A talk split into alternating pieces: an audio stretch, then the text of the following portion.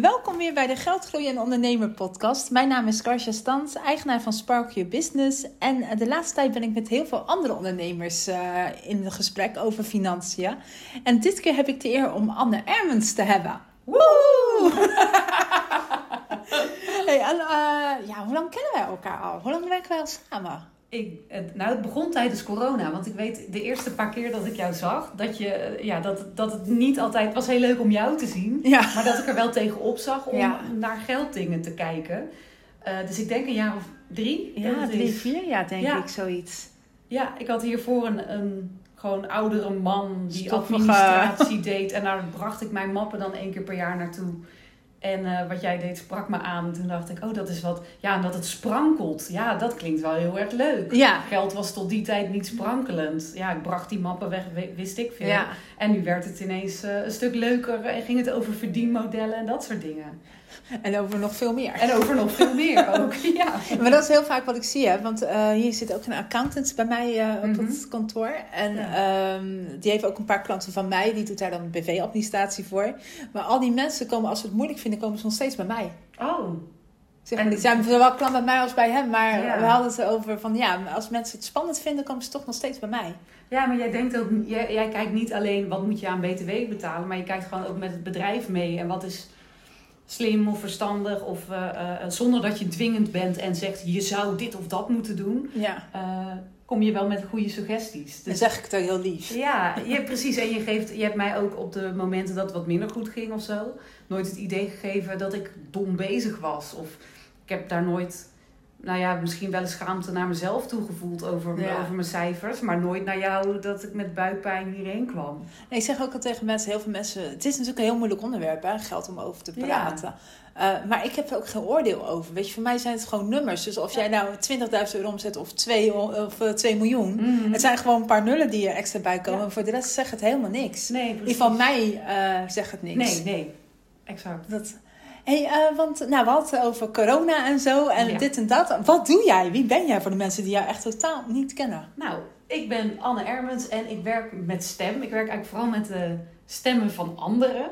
Eh, inmiddels staat denk ik in mijn bio en op LinkedIn... ik zorg dat je weer van je kan laten horen... of dat je beter van je gaat laten horen. Eh, dat begon als, eh, eh, als zangdocent. Eigenlijk begon het al vanuit het idee... ik word musicalspeelster en zangeres... en de nieuwe Britney Spears. Dat was mijn, mijn jeugd. Taylor Swift tegenwoordig. Ja, Taylor Swift. Nou ja, gelukkig ben ik ook niet een soort Britney Spears geworden, want ze, ik, zou, ik zou niet met haar, haar willen ruilen. Ehm, maar ik ben uiteindelijk eh, ehm, eh, op het conservatorium beland met nog steeds het idee, ik word musicalspeelster, zangeres. En toen kon ik op mijn, in mijn tweede jaar, en ik was pas 19, hing er een vacature voor de popschool in, eh, in Arnhem was dat. En ik dacht, nou weet je wat, eh, als zangdocent, ik ga maar gewoon solliciteren. En iedereen zei, nee hoor, je bent te jong en dat lukt toch niet. En op een of andere manier dacht ik toch, ja, maar ik ga het toch doen. En toen werd ik aangenomen en sindsdien ben ik gaan lesgeven. En dat was zo leuk dat ik eigenlijk vrij vlot dacht, ah, ik weet niet of ik nog echt de musicals in wil of zo. Wat zou je favoriete rol zijn geweest? Eh, destijds was dat Bellen van Bellen Belle and the Beast. Eh, er is een musical ook van Legally Blonde, waarin, ehm, hoe heet die hoofdpersoon nou van Legally Blonde? Eh, Die, die, nou ja, die blonde. ja, die blonde. ja, ik weet precies wie je bedoelt, Ja, maar... dat, haar rol, die, die Reese Witherspoon speelt, ja, die had ik ook heel graag gedaan. Het is gewoon een hele leuke musical. Niet veel mensen kennen hem, maar eh Legally Blonde. ik, ik wist ook niet dat er een musical van was, hoor. Ja, Elle Woods. Elle Woods. Oh ja, natuurlijk, Elle Woods. Ja, die had ik ook heel graag gespeeld. Maar zo zijn er nog wel eh, meer rollen. En, eh, maar goed, ik ging dus lesgeven en dat was zo leuk dat ik nog wel een paar audities heb gedaan voor musicals. Ook voor de Kleine Zeemermin. Toen baalde ik wel heel erg dat Ja. ik hem niet kreeg. De rol van Anne Frank baalde ik ook heel erg. Maar op een gegeven moment bij Soldaat van Oranje dat ik ook een paar eh, rondes verder kwam in de audities. Maar ja, dat ik ook kans maakte op een rol die me helemaal niet leuk leek. Ja, en dat ja, maar verschrikkelijk. ik ga toch niet alles opgeven aan al die leuke mensen met wie ik werk, die ik zangles geef bijvoorbeeld. Ja, om dan elke dag een rol te spelen die ik niet leuk vind. Ja, en ook Ja. tot oneindig. Precies, gewoon echt acht shows in de week. En eh, Ja, maar die musical Mm. stopt ook gewoon nooit. nee, nee, dat is zo. Je kan hem, nee, dan ben je echt Over rest van je 21 jaar speelt hij nog steeds. Ja, dat denk ik ook. Hij is wel, ik heb hem gezien, ik vond hem wel mooi. Maar nee, ja, ik, ik heb die auditie ook een beetje heb er een beetje met de pet naar gegooid. Ja. Omdat ik ergens wist, ja, ik hoef dat helemaal niet. En vanuit daar, het zanglesgeven doe ik dan inmiddels 15 jaar. En daar zijn altijd andere projecten naast ge- geweest. Dus in het begin nog wel optreden met wat acts. En ehm, eh, lesgeven op wat middelbare scholen, hogescholen ook. Alle, allerlei lessen, muziektheorie, eh, jezelf presenteren, dat soort dingen. eh, acteren. En, eh, en inmiddels, en daar ben ik nu heel blij mee, is het zo gegroeid dat het, dat het zanglesgeven er nog heel veel is. Ja. Maar dat, eh, dat ik daarnaast als voice-over werk. Dus ik spreek bijvoorbeeld telefoonmenu's in, eh, bedrijfsanimaties. ja, als je het oogziekenhuis En, belt, krijg je jou. Ja, ja, dus als je vuurwerk in je oog hebt en, en, je moet met spoed naar Rotterdam, moet je, Denk dan even dat je Anna aan de lijn hebt. moet je eerst door een telefoonmenu met mijn stem heen worstelen. En ehm, Hoeveel mensen zouden jou al een soort van vervloekt hebben? ik denk heel Rot. veel. Ik wil gewoon hulp. Ja. Druk 9 om rustig te blijven. Precies. Ehm, dus, eh, nee, ja, dus dat gebeurt er veel. En ik geef eh, eh, workshops aan bedrijven, vrijgezellenfeestjes, verjaardagen. Kerstworkshop, Een laten we die niet vergeten. Precies, ja, daar kijk ik het meest naar, naar uit. Ehm, en inmiddels heb ik wat online trainingen lopen. Ja. Dus het optreden, heel af en toe ben ik zingende zeemermin. Ja, ik wou zeggen, dat ja. is denk ik misschien een van de leukste dingen nog die je doet. Ja, in ieder geval ja. de, klein, of de zingende zeemeerminnen. En dat is het enige waar ik ook nog mee optreed. Omdat voor de rest, ja, ik, het is best wel een gedoe samenwerken. Ja. En eh, ik heb wel eens gezegd tegen iemand, als je denkt dat daten moeilijk is, waarbij je maar met één persoon een, een fatsoenlijke dynamiek moet zien te vinden. Ja, probeer dan eens in een band te gaan met, met, met drie blazers en een drummer en een bassist. En waar iedereen een mening heeft. En je- ja, ik vond dat best wel vaak heel veel gedoe. Maar volgens mij is het ook wel gewoon vermoeiend dat je dan elke keer ergens anders staat in Nederland. Als je een beetje succesvol bent. Nou ja, het is ook dat. En ik- denk op het moment dat je echt succesvol bent en ervan uit kan gaan dat je elk weekend kan optreden, dan zit, kom je ook in een flow. ja. Maar er zijn gewoon heel veel bandjes en acts die moeten ploeteren voor hun optreden en die elke keer opnieuw hun tarief moeten verdedigen. Daar was ik ook echt wel heel erg klaar mee. En ja, ik denk dat ik ook het gedoe inderdaad rondom het optreden, eh, de wisselende tijden en elke keer op hoge hakken. Ik had een hele leuke act waarbij ik het muzikaal heel tof vond. In de stijl van de Andrew Sisters en Caro Emerald. Echt die oude, oude stijl, die pin-up stijl. Maar dan was ik anderhalf uur bezig met mijn haar en mijn make-up. En dan moest ik de hele tijd op die hoge hakken. En op een gegeven moment dacht ik, ja, ik, ik vind het eigenlijk niet leuk genoeg in verhouding. Terwijl als ik een zangles geef, ja. dan heb ik niet al dat gedoe. En dan heb ik gewoon de hele tijd een leuke tijd. Volgens mij is ook wel de muziekwereld is A, volgens mij keihard. Ja, En B ook van, je moet oppassen dat je niet eh, alleen tijdens trouwerij en begrafenissen mag zingen. ja dat. En dat is natuurlijk een hele, het is een hele kleine laag die echt goed verdient. En dan nog een kleine laag die nog, klopt. het is natuurlijk best wel moeilijk. Ja, en je moet inderdaad altijd verdedigen. Want je vindt het toch leuk. Of dit is een benefietconcert. Of Ja, Eh, maar wat als jullie dan, jullie hoeven dan maar een kwartiertje te zingen en kan er dan niet wat van de prijs. Maar ja, als ik alsnog anderhalf uur Ja. bezig ben met mijn haar en twee uur in de auto zit, ja, dan maakt het niet uit of ik anderhalf uur moet optreden Of of, vijf een kwartier. minuten. Ja, het Ja. gaat om het dagdeel of, of soms de hele dag die je eraan kwijt bent. En, eh, maar het heeft ook heel veel leuke dingen. En ik, ik, ik sluit niet uit dat ik het op een dag weer meer wil doen. Maar voor nu denk ik, oh nee, Nee. zingende zeemerminnen vind ik prima. En voor de rest vind ik het heel lekker om, om ook alles op mijn eigen manier te doen. En om dat niet te hoeven overleggen of zo. Ja, en wat ik heel leuk is, vind van jou, en ik, nou, wij kennen elkaar natuurlijk al een tijdje, Mhm. van, eh, dat, je ook, dat je ook gegroeid bent. Hè? Want toen we elkaar eh, net leren kennen, lijkt net of we aan het daten zijn. jaar geleden. Nee, toen was je natuurlijk alleen maar met zanglessen bezig. En intussen heb je een online cursus, maar ook die voice-over heb je erbij genomen. Dus, eh, en ook eh, eh, nou, workshops met stemgebruik en ook hoe je met presentatie... Maar je Precies, bent ja. steeds meer op die stem gaan doen. Ja, op het spreken en ook, ook en op het inzien dat stem en muziek en zingen eigenlijk zoveel meer is dan gewoon leuk een hobby. En ik weet dat ik in het begin wel eens heb gedacht, als, als andere muzikanten dan muziek verdedigden en we moeten meer, er moet meer subsidie naar cultuur en muziek, dat ik dacht, ja, maar het is ook maar muziek en hoe belangrijk is dat nou? Terwijl ik nu, ook met de workshops die ik geef, merk hoeveel het doet en hoeveel het je uitnodigt tot, ehm, tot verbinding en samenwerken. En ruimte innemen, maar ook ruimte geven. En Ja, dat je niks hebt om je achter te verstoppen in de muziek. Hoe ontzettend bijzonder middel het wel niet ja eh, mooi. En ook eh, voor heel veel mensen een uitlaatklep Ja, of verwerking of wat dan ook. Precies. Dat ik echt, toen ik op mijn negentiende les gaf, dat er een man was en die was denk ik achter in de 40 en die was bezig. Hij was werkloos geweest en hij ging weer solliciteren. En hij zei tegen mij na een paar lessen: Ik durf letterlijk weer meer van me te laten Oh. horen door jou.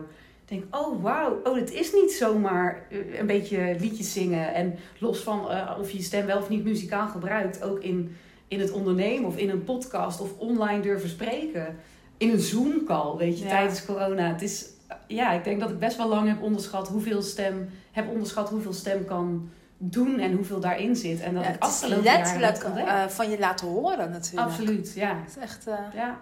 Hey, maar eh, we hadden het net natuurlijk ook over van de tarieven verdedigen en zo. Mhm. Wat is de grootste financiële uitdaging sinds je dit carrièrepad hebt gekozen? ik denk dat ik het antwoord al weet. Nou ja, co- corona Ja, was... corona, ja. Ja, ja, en tijdens corona... Nou ja, al voor corona dacht ik, er komt een moment met mijn vriend, ik heb een vriend, dat wij... En een eh, kat. en Laten, een we, kat. laten en we een die kat. niet vergeten. Eh, maar dat wij een huis willen kopen, of dat we in ieder geval groter willen wonen, omdat we eh, ineens bleek dat ik een kinderwens had. Ehm, en inmiddels, nu ben ik 35 en we hebben gelukkig een huis. Maar tijdens corona zag ik het helemaal in duigen vallen. Ja. En dacht ik, oh, maar wat moet ik nu doen? Moet ik een andere baan gaan zoeken? Ja. Eh, dus dat was echt financieel heel zwaar. ja, want al jouw zanglessen vielen stil. Alle eh, workshops werden moest ik annuleren. Eh, de optredens met de Zingende Zeemerminnen gingen niet door. Ik, ik ging natuurlijk ook online zangles geven. Ik ben, eh, ja, ik ben best wel technisch. Of ik heb mezelf heel veel technische dingen aangeleerd. Waardoor ik online echt makkelijk kon werken. Maar de mensen die ik in Breda live les gaf, die zeiden allemaal nee, ik kom wel terug als corona Ja. voorbij En is. logisch ook. Alleen heel, heel shit ook. voor jou. Ja, ja, dus dat was echt, ja, dat was echt een hele grote uitdaging waarbij ik elke keer dacht, oh nee, maar misschien is het echt nog maar een paar weken volhouden. Maar ja, dat was uiteindelijk twee jaar lang volhouden en eh, op een gegeven moment ook Weer overspannen lockdown. En, En, ja, weer lockdown, weer alles veranderen. En dat je jezelf afvraagt, ja, wanneer, hoe, hoe erg moet het nog worden voordat ik besluit dat ik iets anders ga Ja. doen? Eh, en gelukkig, ja, ergens aan het eind, toen mocht je één persoon per dag zien Ja. of zo. Dat ik dacht, oké, dan is mijn bezoek is dan één leerling. En toen dacht ik, ja, ik doe er toch maar twee. En, maar dat je toch ook in strijd bent met, maar ik hou me altijd aan alle regels. En nu ben ik, doe ik iets crimineels. En oh ja, dat was echt, dat, Ja. dat maar kan je nog, dat heb ik heel veel. Want nou, ja, ik reis natuurlijk heel veel. Maar dat je je kan voorstellen dat het allemaal ooit zo geweest is. Ik heb daar heel veel moeite mee. Het is alsof dat een ander een verhaal van iemand anders Ja. is of zo, hè? Als je Ja, nu terugkijkt, dan denk je echt van... Nou, ik Ja. zit nu met allemaal in de metro in een bus dik, dik eh, gepakt met allemaal mensen. Mhm. En ik kan me bijna gewoon niet meer voorstellen dat je dat niet meer kon. Of dat Nee. je allemaal... Nee, kan me dat ook niet meer. Dat dat echt is gebeurd. Maar het was ook toen al dat je dan naar zo'n eh, persconferentie luisterde. En dat ik dacht: wow, maar dit gaat een geschiedenis boeken in. Een avondklok en Ja. zo. Dat, en, en die mondkapjes. En ja, het is echt bizar dat we dat hebben meegemaakt. Ik heb inderdaad ook nog eh, twee mensen in de bruiloften zitten. en zo. Mhm. Die hebben ook heel veel last gehad. Ja. Maar jij was wel een van de Ja. eh, ergste... Ja, ergste- nou, ik bedoel met degene die het hardst werd getroffen daardoor. Ja, wel. Want jij kon echt gewoon helemaal niks meer. Ja, terwijl- Had jij toen een buffer of niet? Nee, want ik was net, eh, het jaar daarvoor was ik van Arnhem naar Breda verhuisd. Met het idee, oh ja, dat, dat komt wel goed. Dan maak ik mijn spaargeld op. Maar ja, dat bouw ik ook gewoon Ja. snel weer op. Want ik had ook een arbeidsongeschiktheidsverzekering, waar ik dan heel trots op was. Ik dacht, ik heb alles goed voor elkaar. Dat spaargeld vullen we dan wel, eh, dat vullen we wel weer aan. En dat begon ook net te lopen toen corona kwam. Maar ja, voor corona was ik niet verzekerd. En eh, toen ik overspannen werd Ja, door corona, was ik daar ook niet tegen verzekerd. Nee, met en- arbeidsongeschiktheidsverzekering. Ja, en Ja. ook nog eens, eh, hè, toen waren gelukkig wel heel veel subsidiepotjes waar je, of nou ja, van die subsidie Er was wat potjes. subsidie, ja. Ja, gemeente, maar ja, het, was echt bizar. Ja, en tegelijkertijd denk ik ook, gelukkig had ik niet. Weet je, als ik kijk naar mijn, mijn kapster of zo, die moest haar personeel doorbetalen. Terwijl ze zichzelf niet meer kon betalen. Nee. En die had een veel hogere huur. En als je kijkt naar de horeca, die dan elke keer spullen Zo. inkochten, die je dan weer weg kon gooien aan voedsel. Ja. Dus in die zin vond ik het ook, eh, ja, heb ik ook wel ingezien hoe luxe het was dat er wel wat geld kwam vanuit de overheid. Niet Ja. voldoende, maar er kwam wel wat. Je had geen personeel. Ehm, ik had geen personeel, ik had geen. Dus ik was de enige die eronder te lijden had. En alle beslissingen die ik nam hadden alleen maar gevolgen voor mezelf. En Ja. dat voelde wel een soort van. Nou ja, kloten, maar ook wel. Het, het kon erger. en als je terugkijkt, had je iets anders gedaan qua geld, qua financiën? Mm, nou, Ja, oeh, dat is wel een lastige. Want aan de ene kant heeft het me echt superveel gebracht. Omdat ik heel veel ben gaan kijken naar wat kan er wel. En heel veel dingen ben gaan ontwikkelen ook. Waar ik nu de vruchten van pluk. Maar ik heb toen wel heel lang gedacht. Ja, en ik denk, stel je voor dat er nu zou aangekondigd zou worden. eh, eh, een, een, een waarzegger die altijd gelijk heeft. Die zegt er komt weer twee jaar corona aan. Dan ga ik zeggen, oké, ik ga voor twee dagen in de week een, Ja. een, een bijbaantje zoeken of zo Ja. zodat het niet allemaal afhangt van mijn onderneming. Omdat ik dat mentaal. Weet je, ik werd er heel creatief van. Ja. Maar omdat die financiële druk erop lag, dacht ik ook bij elk idee: oké, dat moet ik dan uitvoeren. En, eh, En dat moet geld gaan en dat moet verdienen. dan, ja. Dus ik ging wel alles aanpakken waardoor ik overspannen werd. Dus dat, dat was wel te veel druk. Ja. Dus ik denk dat ik dat wel anders zou doen, toch? ja. Maar ook bizar veiligheid. hoe snel alles zich weer hersteld heeft. Ja, want inderdaad, de echt, op het moment dat ik dacht, ik ga nu de huur van mijn lesruimte opzeggen en ik moet dan maar bij, een, een bijbaantje of zo. En dat ik toch dacht, ja, dan maar twee mensen per dag. Ja, toen werden het er drie. En, maar een, een, nou, nog geen twee weken later mochten we carnaval vieren. Ja, ja het is Ja, bizar dat is hè? echt heel raar. Echt. Wat is je grootste financiële misser geweest? In al die Mm. jaren. Want jij bent, we hadden het net over, negen jaar ondernemer? Nee, ja, Veel meer. 15 jaar. zo, ondernemer. Ik denk dat ik me rond mijn, eh, ja, dat ik net les gaf en toen schreef ik me in bij de Kamer van Koophandel. Alleen toen voelde ik me geen ondernemer, want het was gewoon, je bent muzikant en je, dan moet je facturen sturen, dus dan ben je ZZP'er. En eigenlijk sinds vier jaar, sinds, de, sinds mijn verhuizing, dat ik echt voel, oh, maar ik wil, ja, ik wil ondernemer zijn en dingen maken en organiseren. Dus, ehm, maar is dit antwoord op je vraag? Oh nee, mijn grootste misser. Ja. Dat je ergens in, eh, geïnvesteerd hebt waar je denkt van, nou, Ik, nou, dat is het nooit geweest. Ik denk dat mijn grootste misser, of waar- waarvan ik nu denk, ja, dat is jammer, is dat ik geld, dat ik heel lang heb weggewuifd hoe belangrijk geld is. ja. Dat ik altijd, eh, nou ja, altijd me heel lang heb vastgehouden aan, ja, maar geluk en liefde en gezondheid, dat is het belangrijkste. Dat kan je En- allemaal met geld niet kopen. Nou ja, maar met geld kan je wel, dat is het. En daar heb ik heel lang niet bij stilgestaan en mezelf maar heel tevreden gehouden. Terwijl je kan met geld, je kan niet echt gezondheid kopen, maar je kan wel behandelingen kopen voor je gezondheid. Of, ja, of gezond fruit. Of, eh, Ja. En eh, eh, je een keer extra laten masseren. Of eh, inderdaad, op het moment dat je geen zorgen hebt om geld, kan je bijvoorbeeld de tijd nemen om te herstellen als je ziek Ja. bent. Dus, en je kan liefde er inderdaad ook niet mee kopen. Maar ik heb wel eens momenten gehad dat het financieel eh, eh, zo lastig was dat ik met vrienden wilde afspreken, maar dacht, ja, maar dan, nee, ja, ik ga niet, want dat kost heel veel geld aan reiskosten. ja. Dus met geld is het wel makkelijker om liefde te hebben en sociaal leven op te bouwen. En, en gezondheid. Dus het maakt het zoveel makkelijker. Ja. En dat vind ik wel eens, denk oh jeetje, wat, wat onhandig van mij. Dat ik niet heb ingezien hoe belangrijk dat dat was. Terwijl aan de andere kant ik nu nog wel eens denk, ja, maar ik moet wel, eh, alsof ik me ergens ervan weerhoud om niet te rijk te worden. Oh, Want ja, dan ja. denk ik, dan kan het weer dingen heel ingewikkeld maken, ook sociaal gezien. ja. En, ehm, Maar ik denk ja. dat je nog wel wat kan groeien. Ik denk ook. Voordat we, je we dat zijn niveau- Nog, we zijn nog niet op het punt dat, eh, Ja, dat soms- mensen met me omgaan vanwege mijn geld. Nee. dus, Ja, soms zeggen ze ook wel eens hè, van zo'n vraag: wat zou je doen als je de staatsloterij of zo zou winnen? Ja. Lijkt me verschrikkelijk als je gewoon 10 miljoen op je bankrekening krijgt. ja.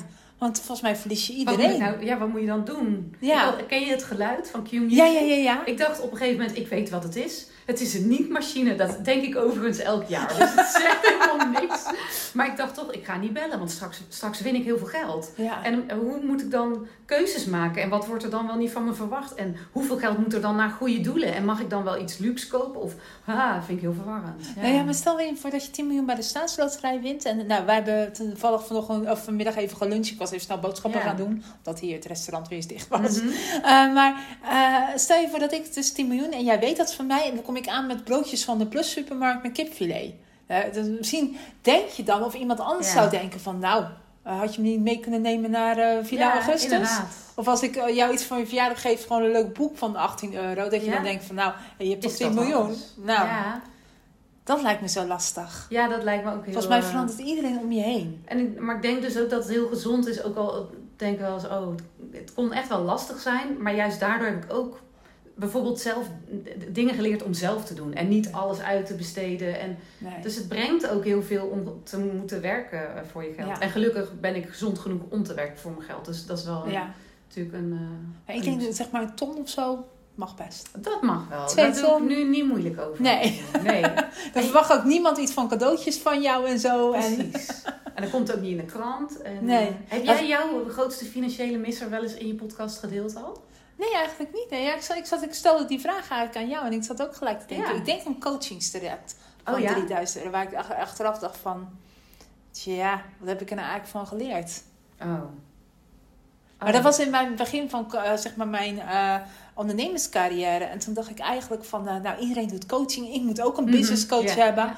En daar had ik er twee. Eentje die wat meer ehm helder voelend ziend was, zeg maar. Je zweverig. En de ander wat meer praktisch.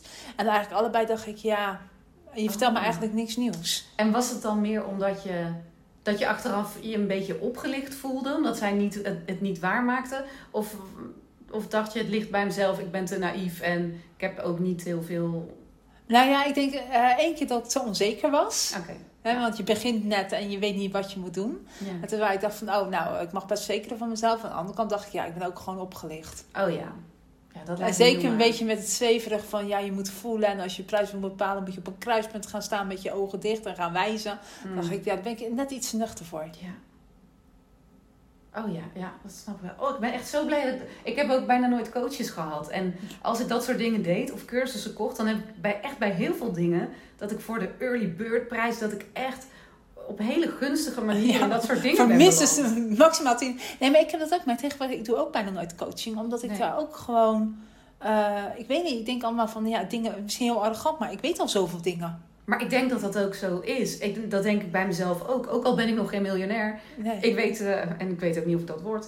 Eh, maar maar ik zeg er geen nee tegen, maar ik heb daar niet alles voor over. Maar dat is het. Ik heb daar nu niet alles voor over. Dus ik heb nog heel veel ideeën liggen om ooit eens te gaan doen.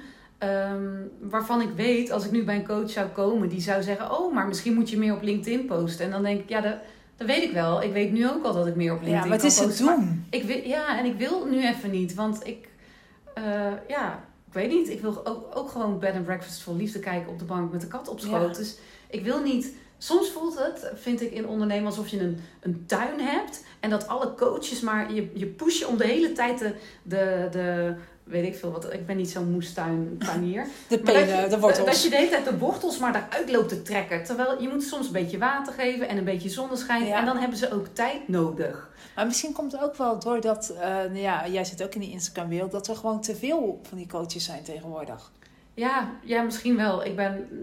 Ja, ik, ik weet niet of ik daar te negatief in ben. Maar ik, ik heb het vermoeden dat er ook gewoon wel mensen tussen zitten die eh, de boel bedriegen. Of die misschien in hun eigen praatjes geloven. Ja, ja, zeg maar Ja. van de mensen die nog nooit een bedrijf hebben gehad en dan ineens eh miljoenen bedrijven gaan coachen. ja.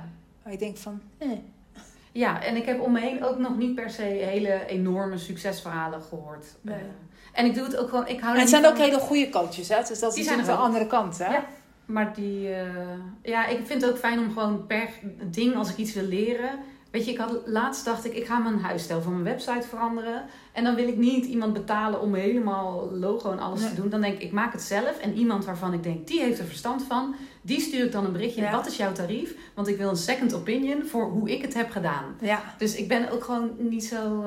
En wij hebben samen in de cursus van tekenaar gezeten. ja, zakelijk Dat tekenen. was super leuk. Ja, dat maar dat vind ik dan wel weer leuk om te doen, omdat het dan iets is wat ik niet ken Nee. en weer wil leren. Ja, en dat is iets heel concreets. Dat Ja. je denkt, nu kan ik het wel. En, en ja, dat, dat draagt dan bij inderdaad aan het, aan het opbouwen van een skill. En niet om zo snel mogelijk... Dat is het misschien ook. Ik ben niet ondernemer geworden om, weet ik veel, om rijk te worden. Inmiddels zeg ik daar dus geen nee meer tegen. Ik word heel graag rijk. Maar, maar ik ben begonnen vanuit ook mijn liefde voor het eh, eh, vak. En liefde om mensen te helpen. Eh, dus dat daar geld bij moet komen, dat vind ik heel... inmiddels zie ik in hoe belangrijk dat dat is. Maar ja, mijn, ik hoef niet per se de, de grootste Ja, de, expert of zo. Ik wil gewoon een dat leuk gewoon leven ding leiden. doen. Ja. En mijn ding goed doen en waarmaken wat ik beloof. Nou, daar Maar ben ik ja. wel denk ik in veranderd. Van, ik had vroeger ambitie en dan wil ik kantoor hier en dan doe ik drie bedrijfstakken en zo. Nu heb ik zoiets van, nou, ik vind het gewoon eigenlijk helemaal prima. Ja, toch? Ja, maar- Natuurlijk, groeien mag altijd en prijs mogen wel omhoog, Ja. maar het hoeft niet meer dat hele grote ambitieus. Ik weet niet, ja, ik weet niet waarom ik daarin veranderd ben. Misschien rustig in geworden. Ja, maar ik denk dat dat ook wel gunstig is. Dat je ook ziet dat het geluk niet alleen daarin zit. En dat er, ja, in mijn leven denk ik op het moment. Ik weet niet of ik per se gelukkiger zou zijn als ik Nee. eh, eh, eh, veel rijker zou zijn. Of mijn bedrijf veel groter zou zijn. Of ik weet ik veel, tien zang- en stemcoaches onder me zou hebben werken. Nee, ik zou volgens mij eigenlijk dood niet. ongelukkig van Ik zou dat denk ik ook niet leuk vinden, want ik wil dat zelf doen. De een heeft de hamster door huiswerk opgegeten, dan de ander heeft weer een kind ziek. En dan... Ja, precies. Allemaal, je moet dat ook allemaal overzien. Dus ja, Ja. eh, nu vind ik het gewoon prima zoals het nu is. Maar dat komt ook omdat ik dus inmiddels met mijn vriend een huis heb gekocht. Ja, waar Dus- je rust in hebt Ja, dus dat geeft eh, eh, heel veel financiële rust. Ehm, waardoor ik ook minder het idee heb dat ik allemaal dingen moet ontwikkelen. En dat ik, Maar, dat ik eh, meer, meer, meer moet. Wat ja. is voor jou financiële rust? Is dat inderdaad gewoon een huis hebben en gewoon lekker leven? Of wil je, Ja, ik denk wat dat... is voor jou eigenlijk financiële vrijheid of rust? Ik denk dat ik zonder dat ik ehm, met zonder dat ik elke dag gestrest op mijn rekening zit te kijken en Excelletjes bijhoud, dat ik een leven leid waar ik me prettig bij voel. Waarin ik wel wil werken ook en, en moet werken. Ik vind dat heel kloppend voelen. En voor mij was een heel groot ding een huis kunnen kopen zodat ik zwanger kan worden. Ja. Dat was echt het allergrootste ding wat me dus ook wel afgelopen jaar heeft gemotiveerd om heel veel skills op te bouwen. Ik vond het ook leuk, eh, het leren ondernemen. Eh, maar ik denk dat dat, dat wel extra, ja, Ja, extra wat- schop onder mijn kont gaf. Omdat ik ook wist, als ik een kindje zou willen, eh, we, mijn vriend en ik, dat, dat kan waarschijnlijk niet als ik 45 ben. Of dan wordt het een stuk lastiger. Dus willen we verhuizen, dan moet dat eh, eh, financieel wel zo goed zijn dat dat lukt. En eh, dan moeten we, hij is ook ZZP'er, dan moeten we daar dus allebei voor zorgen. Ja. Of, daar had ik ook nog voor kunnen kiezen om iets anders te gaan doen. Maar ja, dat wilde ik niet, want ik vind mijn werk te leuk. Ja. Dus dat, dat heeft veel spanning gegeven. Dus daarin voel ik nu wel een soort van financiële rust. Terwijl tegelijkertijd, ik ben nog niet zwanger. Ik weet niet als, of en als ik zwanger word, hoe ziek ik eventueel daarvan word. Ja. En, en dat dat weer spanning meegeeft. Maar ja, ja, maar dat dat goed. huis er is, ja, ik weet niet. Dat was voor mij een heel groot... eh, Ja. Ja, je hebt sommige mensen willen een miljoen verdienen, die hebben dan de financiële vrijheid. Maar ja, ik ben Nee. ook meer van, eh, gewoon, ik wil gewoon leuke dingen doen. ja, Ook als er meer bij komt, maar het is geen voorwaarde of zo. Nee, nee, en inderdaad dat ik gewoon die, nou ja, de kleine dingen, voor mij zijn dat heel grote dingen. Dat als ik naar iemand toe wil, dat ik daar naartoe ga. En dat ik niet dan denk, ja, maar reiskosten. Dat ik, Ja. oh ja, nee, dat vond ik echt heel naar. Ja, of dat je naar de supermarkt gaat eten kan halen of zo. Bijvoorbeeld, ja. Dat je daar staat en dan dat je dan, oh oh. Ja, ja. Die, dat ik die stress niet heb. Maar verder, ja, ik ben ook niet zo van vakantie en zo. Dus dat, ik weet niet. Ik heb liever eh, een... Ja, dat, dat ik eh, nu, weet je, ik heb eh, sinds dit jaar een Efteling abonnement. En dat ik dan af en toe mezelf een extra dag vrijgeef. En met mijn Efteling abonnement door het Sprookjesbos kan wandelen. Ja, en dat ik die tijd ook heb. Dan dat ik harder ga werken en meer moet werken. Zodat ik ehm één keer per jaar heel luxe op vakantie kan. Ja, Ja. voor mij hoeft dat, dat hoeft niet. Ik ben blij in mijn huis. Met mijn Efteling abonnementen, met de kat. En, eh, Hey, hoe zijn jouw, eh, zeg maar, financiële kennis? Weet je een beetje qua belastingen, buffers en zo hoe dat allemaal werkt? Of eh, van schaal op 0 tot 10? ah, nee. Is dat als mensen in loondienst zitten, toch? Die schalen? Nee, Oh, nee, ik doe zeg maar gewoon op de schaal van 1 tot 10. Hoe ver ben jij? Oh, hoe ver, oh, hoe ver ben ik? Oh, Ja. ik dacht dat je bedoelt eh, loonschalen Nee, en nee. dat soort dingen. Nee, nee, dat weet ik echt niet. Eh, hoe ver is mijn kennis? Oh, hmm, nou dan denk ik wel een 6. Nou, dan denk ik eigenlijk wel een 7. Ik heb het idee dat ik het wel goed doe en op tijd om hulp vraag. Mijn rekeningen open. Eh, ja, maar als je me vergelijkt met mensen die echt beleggen en crypto, Ja. ja, dan, loop, dan ben ik niet zo ver. Wat is voor jou de meeste voorwaarde als je, als je net onderneemt? Hè? Of van, wat denk je van, nou, dat zou ik als eerste stellen aan een ondernemer? Enveloppen openen, allemaal. En in een mapje stoppen. en inscannen, dat je het overzicht hebt. En dan ook lezen. En lezen. Lezen en, en hulp vragen als je ergens tegenaan loopt. Want Ja. de Belastingdienst verdwijnt niet uit je leven. Nee, Dus nee, ook als je die enveloppen wegstopt. Het is niet dat het dan dit, of het, dit probleem of dit... Hetgene waar je mee te maken krijgt als ondernemer of gewoon als mens. In Nederland wonende met eh, de Belastingdienst zoals dat hier werkt. Dat is er. Je komt daar niet onderuit. Dus Nee. je, hoe langer je daarvoor wegduikt, hoe groter het probleem het wordt. Ja. Dus ik denk dat dat het allerbelangrijkste is. En dat je dan inderdaad om hulp vraagt als je het niet weet. Ja, ja en ook eh, zeg maar dat je ook gewoon rekening houdt dat je het moet gaan betalen. Ja. Ja, inderdaad. Dat Ja, niet alles voor jou is wat er op die Nee. rekening staat. Nee, en dat, je, en dat heb ik gelukkig van mijn ouders altijd meegekregen. Je gaat geen geld uitgeven wat je niet hebt. Nee. En eh, eh, ik hoor best wel veel omheen. Ja, maar je moet, het is altijd een investering. Ik denk, ja, dat kan wel wezen. Maar als je het niet hebt, dan moet Nee, dan heb je zijn. gewoon. Ja, Ja. ik heb dat ook hoor. met je Zo investeringen. ben ik ook opgegroeid. Niet uitgeven Nee. voordat je het hebt en Nee. alles soort dingen. Dus eh, hey, want je hebt een AOV. Ja. Heb je die nog steeds? ik heb een arbeidsongeschiktheidsverzekering. die heb ik nog steeds. Ondanks dat je niks van eh, uitgekeerd kreeg. Nee, nee. Hoe heb je die geregeld? Eh, Gewoon bij een verzekeraar? Of? Ja. En dat, ik zit te kijken om dat over te zetten naar iets anders. Maar ik moet nog even uitzoeken of, dat mocht ik zwanger worden, of- het toch handig is om hier nog even te blijven of zo. Je moet even kijken naar je voorwaarden. Want Ja, bij sommige AOV's eh, keren uit met zwangerschap. Ja. Ja, daar heb ik nooit, dus eigenlijk nog niet naar gekeken. Ja, zeker ook omdat de AOV natuurlijk verplicht wordt dadelijk. eh. Ja. Nou ja, vind ik eigenlijk wel goed. Ja. Want dat is ook waarom ik hem heb genomen. Ik zag om me heen ook mensen eh, die bijvoorbeeld wel een buffer hadden. Ook mensen, dat ontdekte je tijdens corona natuurlijk, ook mensen die überhaupt geen buffer hadden. Nee. Maar dat er mensen waren die eh, in mijn omgeving die een tumor hadden in hun hersenen. En dat moest dan weg en dat moest een half jaar herstellen. Maar dat ze eigenlijk niet Nee. de tijd hadden om te herstellen, omdat die financiële druk erop lag. En ik dacht, dat wil ik echt niet. Nee.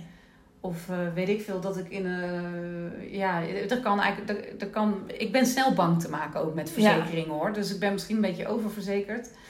Maar ja, ik wil Nee, gewoon- ik moet dat zeggen. Ik vind dat het zo eh, ja, zonder geld, omdat dan elke maand Mm. weggaat en je, hebt- je, je Ja. maakt geen gebruik aan. Maar ik had pas natuurlijk, nou ja, je vertelde ik jou net lekkage bij mij.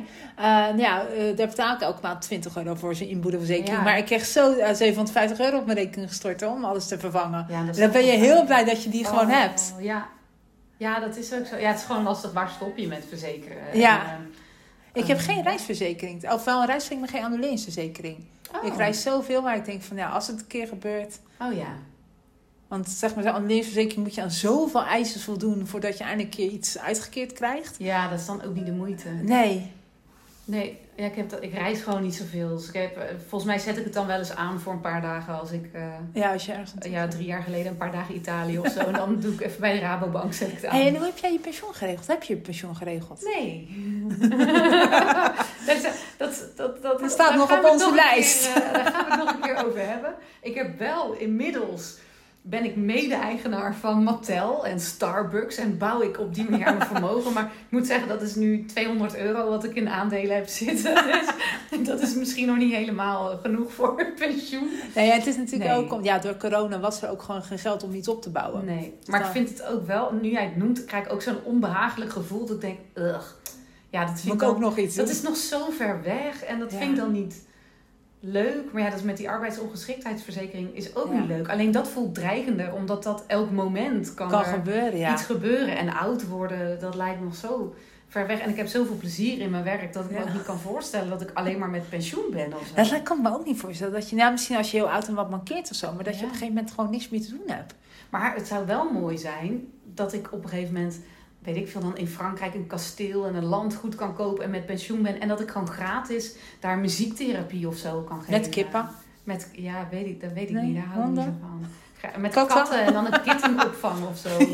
Ja. dat is wel leuk. Oh Kroepelkasten. ja, een kattencafé erbij. Ja, Maar, en dat je dan inderdaad niet meer afhankelijk bent van het geld en gewoon lekker pensioen. dat je eigenlijk alleen maar die katten knuffelt. En als dan iemand komt om koffie te drinken, dat dat dan leuk is. Ja, dat.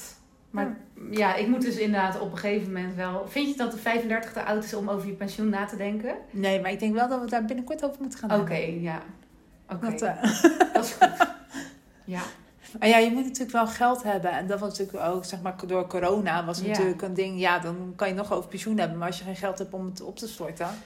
nee. Ik moet wel toegeven, als corona er niet was geweest... dan had ik wel iets anders gevonden om me eruit te doen Ja. of zo. Dat, zeg maar, ik moet nu echt... eh, nee, maar daar gaan we het volgende ja. keer over hebben.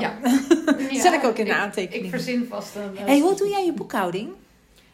eh, Via- In Moneybird daar ben ik super blij mee. Dat ik niet alles in Excel moet stoppen, maar gewoon inscannen op mijn telefoon.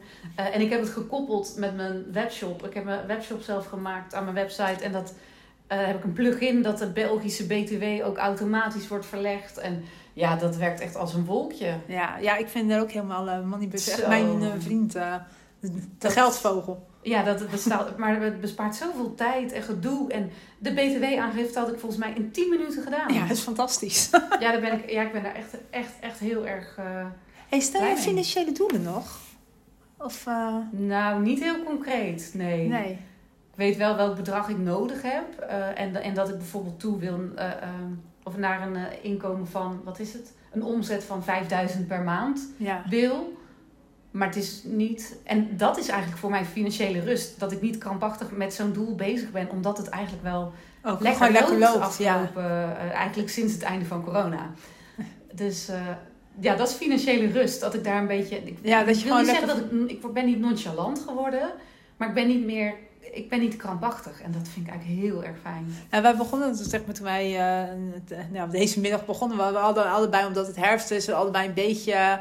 In, eh, ik wil eigenlijk op een deken op de bank leggen en niet meer uit bed komen. Maar ook omdat het gewoon lekker loopt. Weet je, dat je niet die noodzaak voelt om Ja. 25 posts te schrijven op social media en zo. En Nee. dat het gewoon lekker, ook gewoon lekker is af en toe. Ja, en dat het ook lekker zo gewoon gro- groeit. Dus dat alles, eigenlijk alle zaadjes die ik heb geplant afgelopen jaren, waarin ik echt helemaal de tering heb geploeterd, kan ik wel zeggen, dat het nu zijn vruchten af begint te Ja. werpen. Dus dat eh workshop aanvragen vanzelf eh, komen en van mond- eh, mond-tot-mond reclame. En, dus dat is heel fijn. Ja.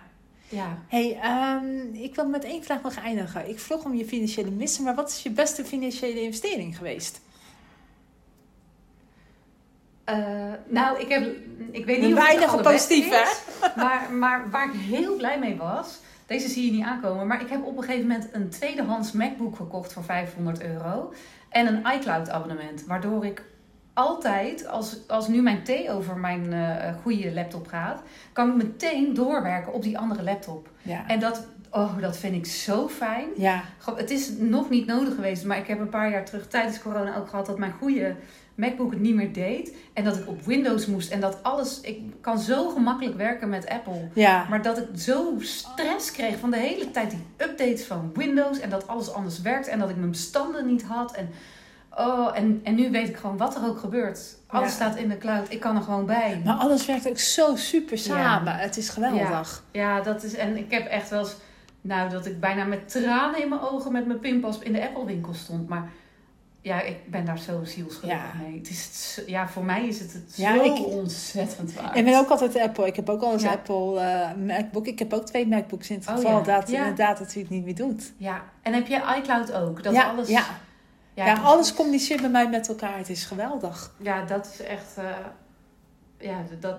Maar ook dat, airdroppen en zo. Het is... eh, Ja, ja, ik denk dat dat een van de, de beste dingen is. Gewoon non-stop vanaf mijn eerste MacBook dat dat lekker werkt ook. ja, heerlijk. Dus eh, Nou, dankjewel voor je tijd. alsjeblieft, graag gedaan. En eh, nou ja, eh, als je iets van Anne wil weten, ja, volg haar op Instagram. Ja. Dat is superleuk. Oh, Anne- en ik heb weggevers inmiddels. Dat is misschien goed om te Ja, zou ook nog weggeven. Wat, ga je, wel- wat, Wat geef ga je weg? Ja, ik, ik, voor zingen heb ik nog niks. Maar voor, over het spreken, momenteel elf, eh, elf onmisbare tips voor mensen die spreken.